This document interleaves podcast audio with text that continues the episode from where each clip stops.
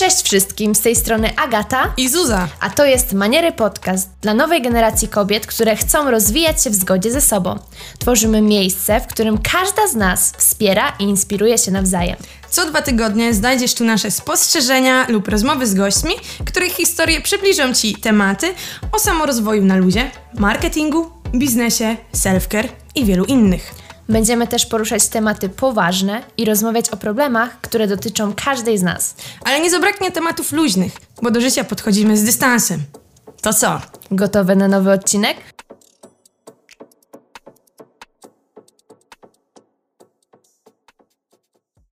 Cześć! Witajcie w podcaście Maniery. Z tej strony Zuza i Agata. A naszą dzisiejszą gościnią jest Dorota Greniuk, założycielka niesamowitej grupy dla poszukujących pracy dziewczyn i kobiet Give Her a Job. Porozmawiamy dzisiaj o jej początkach, głównych celach i ile dobrego robi dla innych dziewczyn poprzez panujące na niej wsparcie i zakaz hejtu. Tak, także bardzo serdecznie witamy Ciebie, Dorota, w naszym podcaście i jest nam niezmiernie miło, że udało Ci się znaleźć dla nas czas. Cześć dziewczyny, cześć, mi też jest bardzo miło i fajnie, że możemy pogadać, bo wydaje mi się, że tak jak powiedziałyście, jest to fajna, ciekawa dziewczyńska inicjatywa, o której pewnie za chwilę więcej. Tak, ale zanim jeszcze do tego przejdziemy, ja mam jedno pytanie. Powiedz nam, jak się czujesz jako świeżo upieczona mama? Bardzo dobrze, mam nadzieję, że moje dziecko pozwoli mi tutaj z Wami chwilę porozmawiać. Obecnie jest w rękach taty, więc wszystko jest w porządku. Super, mała ma 6 tygodni i wszystko jest okej, także... Bo to było Twoje marzenie chyba, nie? Żeby zostać mamą. Tak, no generalnie to jest moje pierwsze dziecko, póki co. Ale tak, jakiś czas już... W zasadzie już dawno tak naprawdę chciałam mieć dziecko i się udało. Jest mała Laura z nami, także jest super. No to pozdrawiamy małą Laurę. Dziękujemy. Tak, może kiedyś odkopię nasz podcast i posłucha sobie. Dobrze, teraz zaczniemy właśnie naszą rozmowę od tego, skąd pojawił się pomysł na grupę Give Her a Job. Jak to bywa w życiu? Z własnego doświadczenia, czyli ja straciłam pracę na początku pandemii, a tak naprawdę też należałam do innej grupy, więc jakby są dwie inspiracje. Jedna z nich to była właśnie grupa Quarantines Outfitters Daily, skupiająca ogromną rzeszę w ogóle dziewczyn, które pokazywały swoje outfity podczas pandemicznego home office'u, można tak powiedzieć, i ja kiedyś tak po prostu jakoś chyba intuicyjnie wrzuciłam swoje zdjęcie na zasadzie dobra, mam dość, idę podpisać wypowiedzenie umowy, więc podzielę się tym smutkiem z dziewczynami. Wrzuciłam to zdjęcie na Facebooka, jakby z reguły nie robię takich rzeczy, bo jednak jestem dosyć zamkniętą osobą i rzadko mi się to zdarza, ale tak jak mówię, potrzebowałam wsparcia, wrzuciłam zdjęcie, dostałam ogromny odzew, w sensie dużo słów wsparcia i też dużo komentarzy z cyklu Jezu, ja też straciłam pracę, bo jakby okazało się, że nie tylko mnie to spotkało. No i tak właśnie powstała grupa. To był taki jej początek. A dlaczego grupa tylko dla dziewczyn?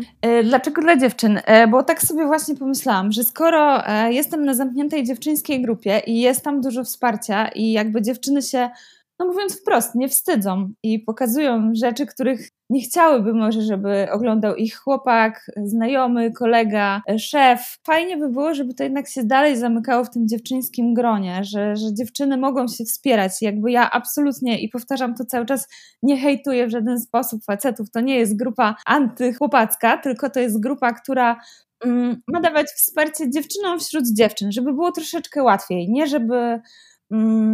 udowadniać, że mężczyźni są źli albo, że nie wiem, dyskwalifikujemy ich w jakiś sposób, bo takie głosy też się często pojawiają. Okej, rozumiem, no bo jednak to jest grupa dziewczyńska, jest zamknięta. Natomiast tak sobie pomyślałam, że czasem łatwiej jest porozmawiać w kobiecym gronie po prostu. I chyba dlatego, po prostu dlatego, żeby było łatwiej się otworzyć. Czasem, tak jak wiecie, tutaj dziewczyny nie rozmawiają tylko o pracy, tylko często też o swoich jakichś potrzebach albo chcą się wyżalić, a niekoniecznie byłoby to możliwe w gronie innych mężczyzn. Generalnie to jest mega super, o czym mówisz, bo rozumiemy totalnie i nadajemy na tych samych falach, że chcemy tworzyć coś, co będzie mega pozytywne, a nie coś, co będzie z czymś walczyć, bo uważamy, że tędy droga właśnie, żeby tworzyć fajne rzeczy. I tutaj chciałabym zapytać jeszcze o to, czy są jakieś szczególne rzeczy, w jakich sobie pomagają dziewczyny na twojej grupie? Myślę, że tak, że jest sporo takich rzeczy, to znaczy oprócz tego słowa wsparcia, o którym już powiedziałam, też jest jakby taki ostatnio największy trend w współtworzeniu CV, jakby w pomocy takiej i pod kątem wizualnym, i merytorycznym, i jakby... A to widziałyśmy. Tak, jest ostatnio bardzo, bardzo dużo i to jest super, bo fajnie jak ktoś inny spojrzy często z boku na nasze rzeczy, jak wydaje nam się, że już po prostu nie wiem, co z tym zrobić, to czasem pomoże ktoś inny spojrzy na to z boku i myślę, że to jest fajne, nawet jeżeli to nie jest profesjonalna pomoc, bo mówimy tutaj o koleżeńskiej pomocy, niekoniecznie są to osoby, które się tym zajmują. Ja na przykład w ogóle nie mam nic wspólnego z szukaniem pracy, z jakimkolwiek działaniem w tym obszarze. Jasne, ale ktoś zawsze może mieć takie doświadczenie, jakiego inna dziewczyna nie ma i to zawsze są fajne wskazówki. I tutaj właśnie też zaobserwowałyśmy coś takiego, że jakby dziewczyny przestały gdzieś tak mocno rywalizować i zaczęły siebie właśnie wspierać przy tworzeniu na przykład tego CV. Czy właśnie zauważasz coś takiego? Odejście właśnie od tej rywalizacji? Wydaje mi się, że tak. Czasy, jakie mamy, chyba wszyscy wiemy. Jest ciężko. Rynek pracy jest obecnie rynkiem pracodawcy, już nie pracownika, to przede wszystkim. Więc przede wszystkim dziewczyny wspierają się na takim obszarze, oprócz takiego doradzania, to właśnie wsparcia prywatnego, trochę może takiego pocieszania i jakiegoś dobrego słowa wsparcia, więc wydaje mi się, a my też bardzo tego pilnujemy na grupie, żeby jednak nie tworzyć tutaj atmosfery współzawodnictwa, tylko szukać jakiegoś takiego poparcia, czy właśnie tak jak wcześniej wspomniałaś, że ktoś ma doświadczenie w jakimś obszarze albo temacie, no to fajnie jednak, żeby się wypowiedziała osoba, która również ma doświadczenie albo doradziła coś zupełnie innego i wydaje mi się, że właśnie o to chodzi na tej grupie. A czy znasz właśnie jakąś historię dziewczyn, które poznały się na twojej grupie i udało im się połączyć siły i teraz realizują wspólnie jakiś biznesowy projekt? Tak, wiesz co, tak, jest kilka takich osób, ja czasami staram się wrzucić takiego posta, żeby dziewczyny się pochwaliły po prostu, co się wydarzyło, czy coś się zmieniło w ich życiu i naprawdę docierają do mnie takie fajne sygnały, bo wiem, że dziewczyny założyły jakąś agencję reklamową, współpracują ze sobą, tak, i jakby jest kilka takich osób, ja nie znam ich osobiście oczywiście, wszyscy się znamy przez grupę, ale jakby nie ma tutaj... To nie są jakieś moje znajome i tak dalej, ale kojarzę taką historię i dziewczyny wiem, że współpracują ze sobą. Dużo osób, też jedna z moich moderatorek nawet sama powiedziała, że poznała dużo fajnych dziewczyn i z nimi jakby rozmawia, jest w kontakcie i tak dalej, więc myślę, że tworzą się tutaj i relacje zawodowe, biznesowe i chyba czysto koleżeńskie też. I to jest chyba najważniejsza i najfajniejsza siła tej grupy, tak przynajmniej ja to odbieram. Totalnie tak. Te wszystkie przykłady pokazują, jakie fajne możliwości przed dziewczynami otwiera twoja grupa. I właśnie jeżeli mówimy o możliwościach, w jednym z wywiadów dla Hello Zdrowie powiedziałaś, że dziewczyny czasami piszą na grupie o swoich problemach. Czy to się często zdarza i czy ty masz takie poczucie, że grupa, którą stworzyłaś, to również przestrzeń do szukania pomocy nie tylko w kwestiach zawodowych? To zależy oczywiście od stopnia otwartości danej osoby i o czym chcemy rozmawiać, o czym chcemy powiedzieć, jak daleko chcemy wpuścić ludzi, bo jednak... To dalej jest internet, tak? To nie jest tak, że to jest prywatna grupa, ja bardzo proszę o niewynoszenie tych rzeczy. Chociaż jakby sama dzisiaj opowiadam odrobinę, ale nie będę zdradzać jakichś tajemniczych historii, mam nadzieję. Natomiast generalnie tak, to są... Znaczy sam fakt, że możemy się podzielić już swoją historią, ja cały czas to powtarzam, że pierwszy krok do znalezienia tej pracy, czy jakby wsparcia polega na tym, żeby się otworzyć i żeby o tym powiedzieć. To już jest najważniejsze. Więc jeżeli ktoś ma problem, szuka pomocy w różnych sferach, to czasem ten pierwszy krok jest najtrudniejszy. Więc fajnie, jak jest w stanie właśnie podzielić się swoją historią, bo to już jest naprawdę dużo. Mhm, oczywiście, że tak. W ogóle Dorota, w momencie nagrywania tego odcinka, sprawdzałyśmy chwilę przed, na grupie jest prawie 30 000 dziewczyn. Powiedz mi, spodziewałaś się tego, że tak to będzie wyglądać i w ogóle jakie to jest uczucie, żeby zarządzać taką grupą? No to jest w ogóle niezłe zaskoczenie, nawet dzisiaj, bo sama właśnie zorientowałam się, jak dużo jest tych osób. Natomiast jakby to w ogóle nie chodzi o ilość, to jest miłe, to jest zaskakujące i jakby super, że ciągle ktoś z nami chce jakby dalej być na tej grupie i nieważne czy znalazł tą pracę czy nie, jakby dalej należy do grupy, to jest dla mnie w ogóle najfajniejsze. Natomiast zarządzanie tą grupą to jest zupełnie inny temat, w sensie najpierw powiem może o tym. Generalnie nigdy się nie spodziewałam, że będzie tak dużo ludzi. Jak zakładałam, to zaprosiłam oczywiście koleżanki, tam znajome znajomych i tak dalej. Natomiast teraz wprowadziłyśmy z dziewczynami pytania dotyczące dlaczego chcesz dołączyć do grupy i tak dalej. I jakby czytam te odpowiedzi, oczywiście nie wszystkie ja sama, bo mam moderatorki, bez których w ogóle nie dałabym rady tego prowadzić, umówmy się, ale czytam odpowiedzi i to są ludzie z naprawdę różnych miejsc, różnych grup, z różnych podcastów też czasami, z Instagrama i tak dalej, z poleceń i to jest niesamowite jak to się niesie, zresztą same wiecie, że właśnie można gdzieś tam jakiś wywiad przeczytać, trafić i tak dalej. Więc to się chyba po prostu niesie, ale nigdy się tego nie spodziewałam. Natomiast zarządzanie tą grupą to jest, no tak, gdyby nie wszystkie moje dziewczyny, Magda, Karolina, druga Karolina, Zuza, Kasia, no i oczywiście moja przyjaciółka, która mi pomaga w prowadzeniu tej grupy od samego początku, gdzie my jakby byłyśmy same aż do momentu chyba 20 albo 22 000 osób. Ale jak wiedziałam, że będę za chwilę w szpitalu, czyli w 9 miesiącu ciąży, uznałam, że dobra, słuchajcie, no jakby powiedziałam do mojej przyjaciółki Alicja, potrzebujemy kogoś do pomocy, bo nie damy rady tego ogarnąć po prostu. Grupa jest już za duża, dzieje się tutaj bardzo dużo i jakby jak to często niestety bywa, no jest dużo osób, każdy ma inne zdanie, wszystkich nie da się niestety zadowolić, więc potrzebujemy po prostu pomocy, żeby się nie zadziało nic strasznego i wtedy z odsieczą przybyły dziewczyny, które po prostu z dobrej woli pomagają.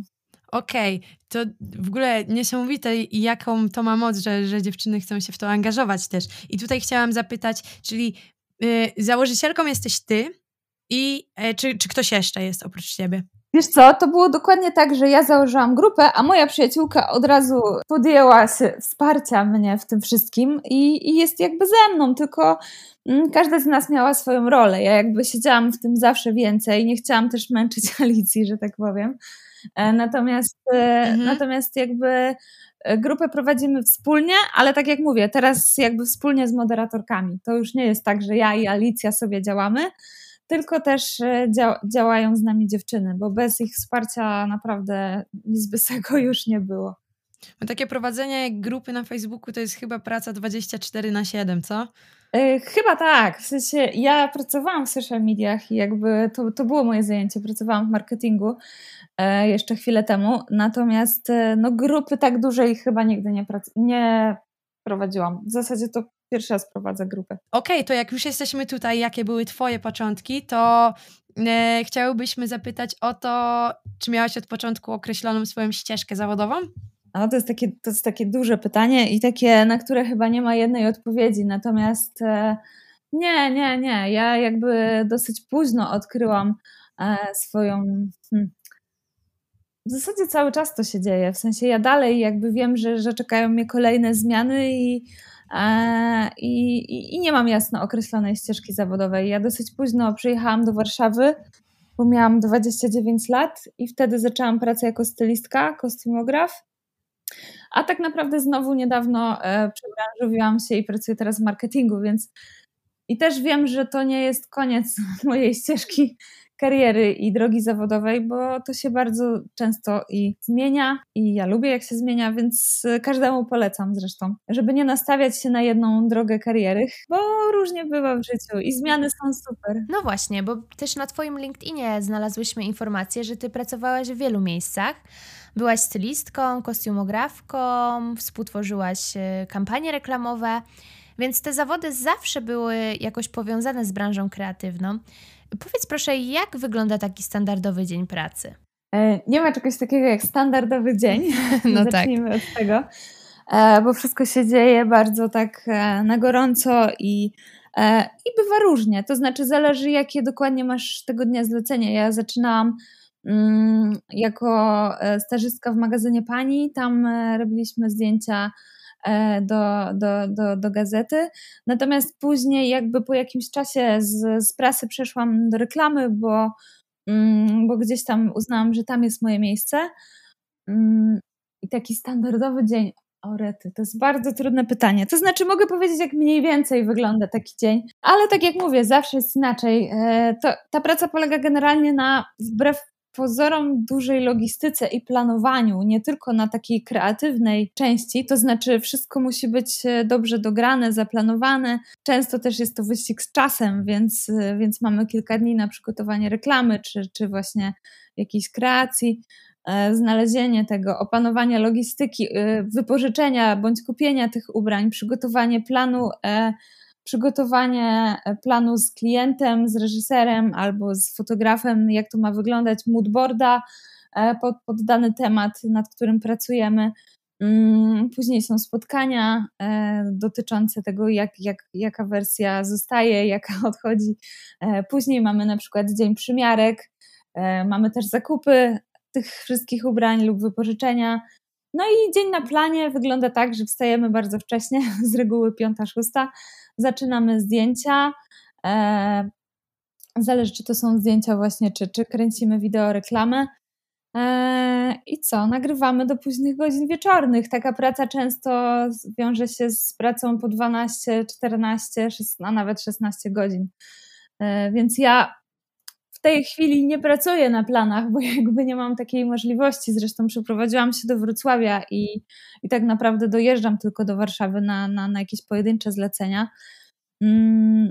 Jest to dosyć ciężka praca, ale jest cudowna. W sensie ja bardzo tęsknię za planami zdjęciowymi i mam nadzieję, że będę mogła jeszcze kiedyś trochę popracować w ten sposób, no bo obecnie jakby fizycznie nie ma takiej możliwości. No COVID też mocno pokrzyżował plany i wyjazdowe, i właśnie zawodowe, także zobaczymy. No mam nadzieję, że jeszcze będę miała okazję wrócić. No to trzymamy mocno kciuki, żeby udało Ci się na pewno wrócić do pracy, bo tak jak mówisz, jest ona na pewno ciężka, ale mega satysfakcjonująca i to wszystko, o czym opowiadasz, brzmi mega ciekawie. I ja się właśnie tak zastanawiam, jakie cechy charakteru powinna mieć osoba, która zastanawia się nad pracą w branży kreatywnej? Przede wszystkim trzeba być bardzo cierpliwym, wytrwałym i mieć jakby dużo siły, bo tak jak mówię, to jest praca, która nie trwa 8 godzin, nie wracamy po niej do domu i po prostu odkładamy wszystko, tylko często pracujemy po godzinach, jest to praca w dużym stresie, wszyscy polegają na tym, co jakby nam uda się załatwić, ogarnąć i przygotować, więc często jest to dosyć stresująca praca, więc myślę, że dla kogoś, kto szybko się denerwuje albo stresuje, jest to, no może być ciężko, ale generalnie jest to praca dla osób, które mają chyba dużo zapału po prostu. A jeśli chodzi o doświadczenie i edukację, to co jest ważniejsze w tej branży? Albo może nie co jest ważniejsze, tylko co jest bardziej brane pod uwagę? Przede wszystkim tutaj najważniejsze moim zdaniem jest doświadczenie. Okej, ja skończyłam jakąś tam szkołę stylizacji i tak dalej, ale to niestety jakby wiele nie miało wspólnego z faktycznym zawodem. Tutaj ważna jest chyba nasza determinacja i jeżeli jakby interesujesz się modą, jesteś młodą osobą, która bardzo chciałaby właśnie stworzyć coś fajnego, bo jakby stylizowanie to jest jakiś tam rodzaj kreacji, tak jak mówicie, to są zawody kreatywne, więc fajnie byłoby w jakimkolwiek, chociaż niewielkim stopniu angażować się tam, interesować się generalnie tym, co się dzieje, wiedzieć, co jest modne, może co jest w sklepach po prostu, więc to na początek. Później fajnie by było znaleźć kogoś, z kim moglibyśmy pracować tak naprawdę, bo ja całe swoje doświadczenie zdobywałam przy boku osób, które jakby już pracowały w branży i dzięki jakby ich doświadczeniu i byciu ich asystentem, bo tak naprawdę wszyscy zaczynamy od bycia asystentem. Tutaj jakby ciężko jest wybić się samemu, więc polecam znaleźć sobie albo osobę, albo miejsce, albo redakcję, albo kogoś, kto jakby już pracuje w branży bądź filmowej.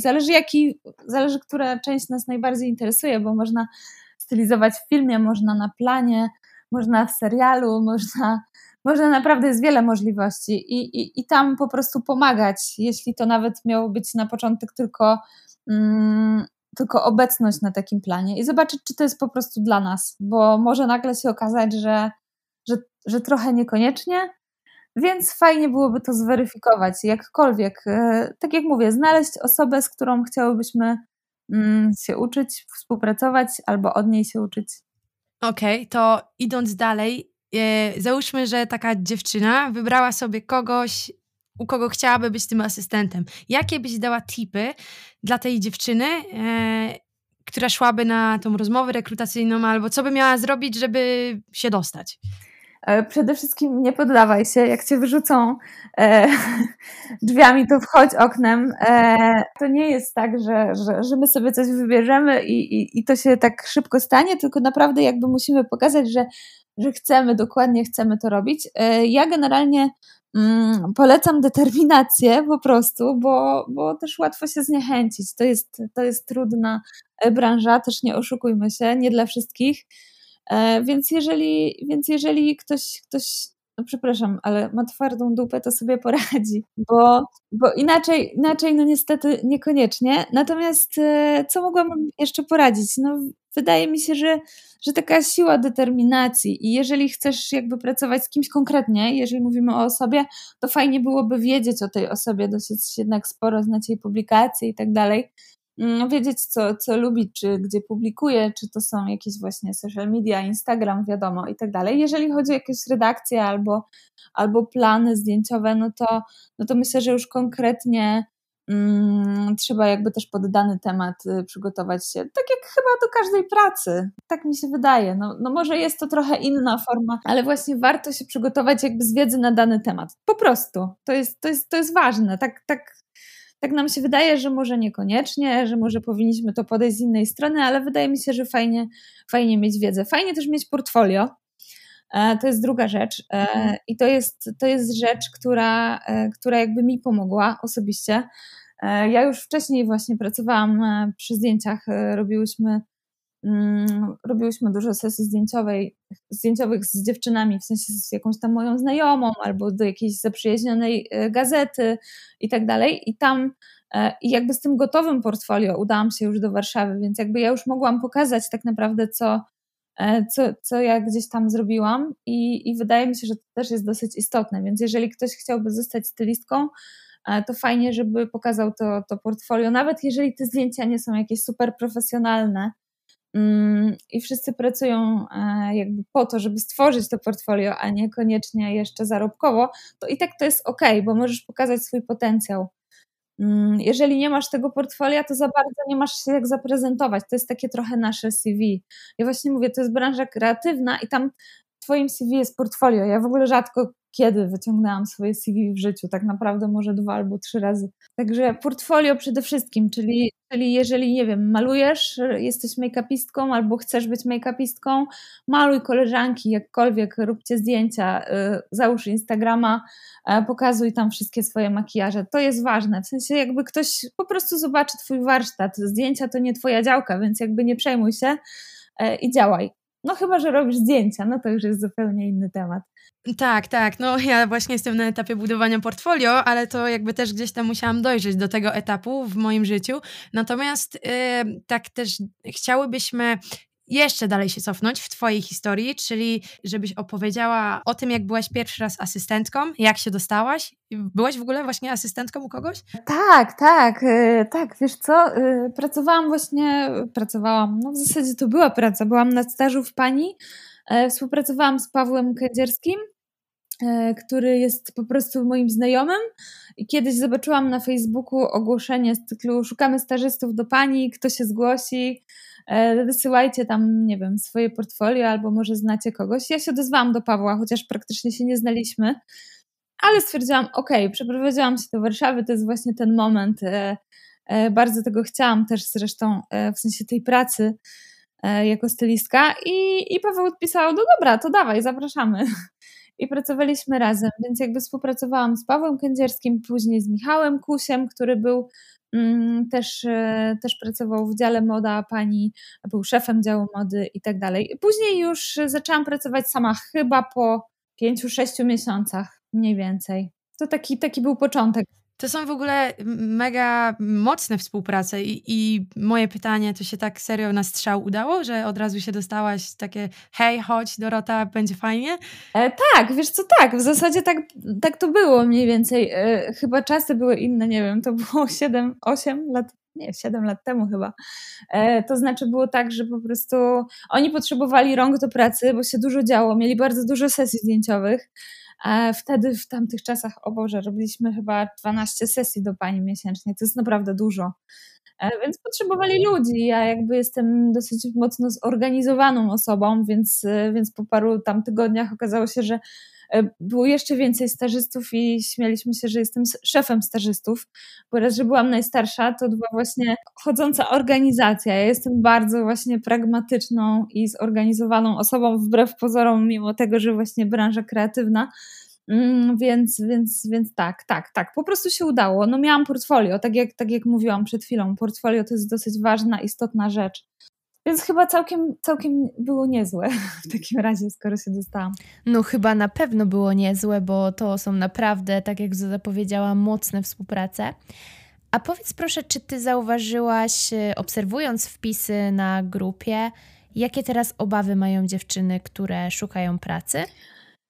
Tak generalnie można powiedzieć, to pewność siebie jest niestety cechą, której nam brakuje, nam wszystkim tak naprawdę, wszystkim dziewczynom.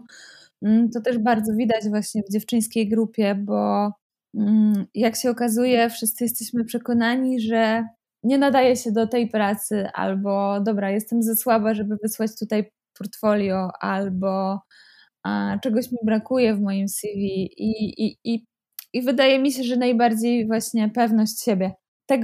Tego brakuje wielu osobom niestety. To nawiązując do tego, co mówisz, to ten brak pewności siebie jest nawet potwierdzony badaniami, bo HP kilka lat temu przeprowadziło takie badanie, z którego wynika, że my, dziewczyny, zaaplikujemy na dane stanowisko, jeżeli spełniamy 100% stawianych wymagań. A z kolei mężczyźni zaaplikują wtedy, kiedy spełniają tylko 60%, więc to faktycznie pokrywa się z tym, o czym mówisz. I właśnie czy masz może jakieś rady dla dziewczyn, żeby bardziej uwierzyły w te swoje możliwości i aplikowały nawet wtedy, kiedy spełniają 60% wymagań? Przede wszystkim zgadzam się absolutnie z tym, co powiedziałaś, w sensie z badaniami przeprowadzonymi na ten temat, bo jakby widzę po swoich kolegach, którzy jakby w ogóle się nie zastanawiają, tylko wysyłają te CV, tak? To jest tak, że my dziewczyny mamy jakąś taką wpojoną w sobie skromność i jakby to, że dziewczynkom nie wypada, jesteśmy tak niestety wychowane, natomiast jakby moja rada w tym temacie, no dziewczyny, nie bójcie się, wysyłajcie, najwyżej nikt wam nie odpowie. To jest najgorsze, co może nas spotkać, więc tak naprawdę nic strasznego. To jest chyba moja rada. Ostatnio wystąpiłaś w najnowszej kampanii Pumy, She Moves Us i Dorota, w ogóle czy spodziewałaś się, że grupa, którą stworzysz, otworzy ci takie możliwości? Nie, zupełnie nie. To jest tak jak właśnie 30 000 dzisiaj albo jutro na grupie, które zaraz tutaj nam fajnie wybije i w ogóle to jest mega budujące. Tak naprawdę grupa ma rok, bo dokładnie 2 kwietnia rok temu założyłam grupę, więc jesteśmy 3 tygodnie po rocznicy, więc nie, zupełnie nie. To jest bardzo miłe, co się dzieje i chociażby to, że rozmawiamy dzisiaj i to, że dziewczyny przeprowadziły ze mną było tych wywiadów kilka, tak? Jakby ta Puma też gdzieś tam jest takim fajnym, miłym akcentem. Dostałyśmy propozycję z Alicją, z którą jakby tak jak mówię, od początku jesteśmy razem przy prowadzeniu tej grupy. Dostałyśmy taką propozycję od chłopaków z Hayena Agency, gdzie jakby głównym prezentem od Pumy były te godziny konsultacji psychologicznych, psychoterapeutycznych tak naprawdę. I to nas strasznie jakby uwiodło, przekonało i to było super, bo okazało się, że oprócz tego, że jest kampania, tak, że możemy sobie wystąpić, chociaż co prawda my zdalnie, bo ja z Wrocławia, Alicja z Francji, to jakby bardzo nam się spodobał ten pomysł i idea, i że właśnie nasze dziewczyny, czyli nasza grupa dostanie jakby taki fajny prezent i będzie mogła porozmawiać z dziewczynami psychoterapeutkami na temat stresu, pracy, motywacji i jakby to jest super. Nie, nigdy się nie spodziewałam, że coś takiego nas spotka. To jest bardzo miłe, to jest po prostu bardzo, bardzo miłe. To jest mega super sprawa i mega wielkie gratulacje, ale to, co mówisz, że dziewczyny mogły porozmawiać z psychoterapeutkami, to jest bardzo fajny prezent od Pumy. Możesz proszę powiedzieć, czy zostały jeszcze jakieś wolne miejsca, czy one się raczej rozeszły w błyskawicznym tempie? Te miejsca się rozeszły. Wiem, że było tak, że na początku były do jakiegoś terminu, potem zostały dołożone kolejne i te konsultacje trwają do maja tak naprawdę. Więc z tego, co sprawdzałam, a sprawdzałam wczoraj specjalnie przed naszą rozmową, nie ma już w ogóle wolnych miejsc. Także super, bo z tego, co wiemy, a pytałyśmy już właśnie na grupie, czy dziewczyny korzystają i jakby bardzo im się podobało. To są fajne godziny, które jakby, tak jak mówię, mogą nam pomóc, chociażby w tym budowaniu pewności siebie, czy też jak walczyć ze stresem, bo wiadomo, temat pracy to jest temat bardzo stresujący. A możesz zdradzić, ile tych sesji z psychoterapeutkami otrzymałyście? Wiesz co, tak, to jest tak, że w jakby całej kampanii wzięły udział 3 grupy. Jedna grupa jest sportowa, jedna dotyczy mody, a jedna jest nasza o pracy. I te godziny były podzielone po prostu między tymi grupami, to było 500 godzin do dysponowania, także całkiem sporo uważam. I to są konsultacje zarówno online, jak i na żywo, jak to woli. W ogóle Dorota, jeszcze wracając na sekundę do tematu Ciebie z przeszłości, czy są jakieś tipy, jakie dałabyś młodej Dorocie, która dopiero zaczyna szukać pracy i startuje? Przede wszystkim odwagi. To jest tak, jak powiedziałam, wysyłajcie dziewczyny CV, a najwyżej nikt wam nie odpowie. Tak naprawdę nic strasznego się nie stanie, a często było tak, że wiele razy wahałam się, czy na pewno coś zrobić, a teraz zupełnie z drugiej strony wychodzę z założenia, że wolę żałować, że coś zrobiłam, niż że nie zrobiłam. I tak samo myślę, że mogłabym poradzić komuś, kto jest młodszy, albo sobie sprzed powiedzmy 10 czy 15 lat, że naprawdę warto próbować i jeżeli się coś nie uda, to jakby tylko się nie uda, po prostu lecimy dalej, tak? Mhm, jasne, to są mega uniwersalne słowa, tak bym powiedziała, ale też mega właśnie refleksyjne, więc też uważam, że warto próbować. Na końcu każdego odcinka, Dorota, zadajemy naszym gościniom i gościom jedno bardzo ważne pytanie. Bo dla nas Maniery to nowa generacja dziewczyn, które inspirują, wspierają i dzielą się wiedzą. I powiedz, jak według Ciebie powinno wyglądać to wsparcie wśród dziewczyn? Generalnie wsparcie wśród dziewczyn to jest temat rzeka i temat bardzo szeroki, aczkolwiek ja uważam, że najważniejsze jest to dobre słowo, w sensie często zapominamy, jak ważna jest rozmowa i tutaj jakby ta grupa i ma trochę o tym przypominać, to znaczy, że niekoniecznie potrzebujemy jakiejś zawodowej porady, a pewnie też potrzebujemy, jasne, ale zanim udamy się do specjalisty w danej dziedzinie, to też może warto podzielić się z kimś swoimi troskami, pytaniami i potrzebujemy po prostu słowa wsparcia, więc dla mnie mega ważna jest rozmowa i to jest chyba cały klucz do tego, żeby wspierać inne kobiety. I nie tylko kobiety zresztą. Rozmowa to chyba taki fundament każdej relacji. Dokładnie. Nie zapominajmy o tym. Dokładnie tak. Tymi świetnymi słowami zakończymy nasze dzisiejsze spotkanie. Dorota, jeszcze raz bardzo Tobie dziękujemy za to, że znalazłaś chwilę i pozostajemy w kontakcie. Dzięki za przesłuchanie naszego odcinka i po więcej takich treści zapraszamy Was do subskrypcji naszego podcastu na Spotify, YouTube, Apple Podcast albo gdziekolwiek go słuchacie. Zaglądajcie również na nasz profil na Instagramie maniery.pl, na którym pojawia się dużo fajnych rzeczy. Do usłyszenia. Zuza i Agata.